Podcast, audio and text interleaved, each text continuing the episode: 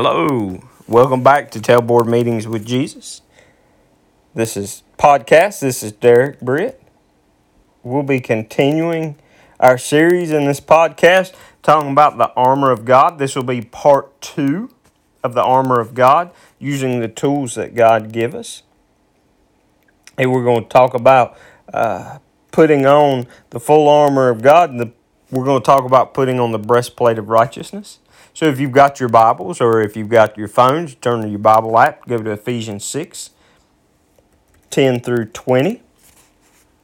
It says this Finally, my brethren, being strong in the Lord and the power of his might, Put on the whole armor of God that you may be able to stand against the wiles of the devil, for we do not wrestle against flesh and blood, but against principalities, against powers, against the rulers of darkness of this age, against spiritual hosts of wickedness in heavenly places. Therefore, take up the whole armor of God that you may be able to withstand in the evil day and having done all to stand. Stand therefore, having girded your waist with truth, putting on the breastplate of righteousness, having shod your feet with preparation of the gospel of peace, above all, taking the shield of faith with which you will be able to quench all the fiery darts of the wicked one. Take the helmet of salvation, the sword of the Spirit, which is the word of God, praying always with all prayer and supplication in the Spirit, being watchful to this end with all perseverance and supplication for all the saints, and for me that utterance may be given to me, that I may open my mouth boldly to make known the mystery of the gospel, for which I am an ambassador in chains,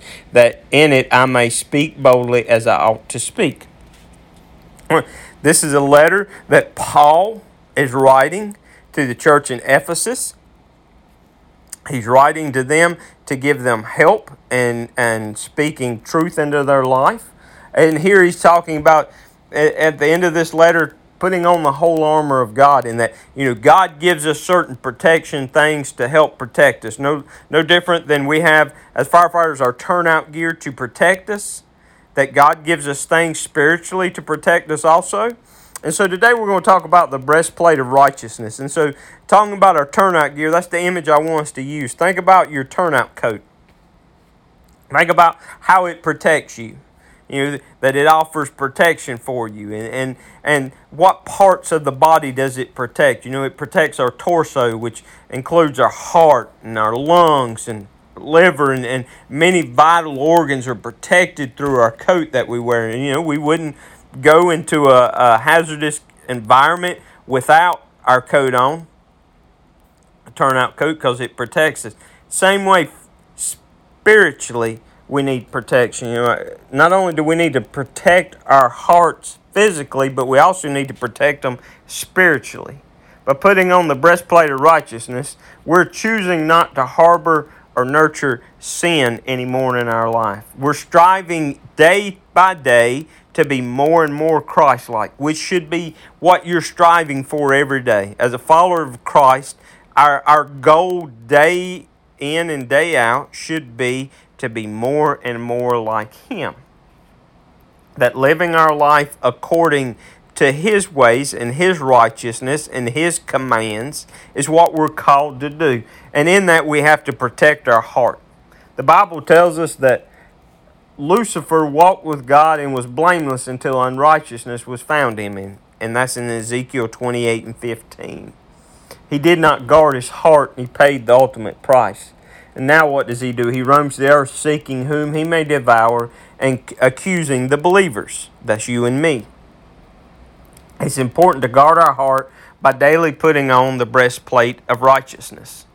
So each day we have to put on this just like wearing our turnout coat would be something is something that we do putting on this breastplate of righteousness is something that we should do every day it's god's desire that every christian fully trust him in every situation so, as a child of God, He has everything under control, even if we don't understand the reason. We must guard our hearts in order not to stumble in today's world. A world that's set up with so much evil and stuff looking to trip us and cause us to fall. We need to protect our hearts. So, how do we guard our hearts? We guard our hearts by diving into God's Word, by studying His Word, by praying by seeking his face, by, by meeting with fellow believers, by stuff like this podcast or, or talking with other believers, going to church, having a close friend that we can talk about God and talk about our struggles and where we're at in life and what's going on. And, and placing that hand of that breastplate of righteousness on us to protect our hearts. You know, because ultimately, who wants to fail? No one sets out to fail. As as first responders, we don't set out to fail, do we? We, we always want to uh, succeed in whatever we're doing. Same way as Christians, we we want to succeed. We don't want to see failure. One of the major ways we can fail is by not guarding our heart. We have to guard our heart.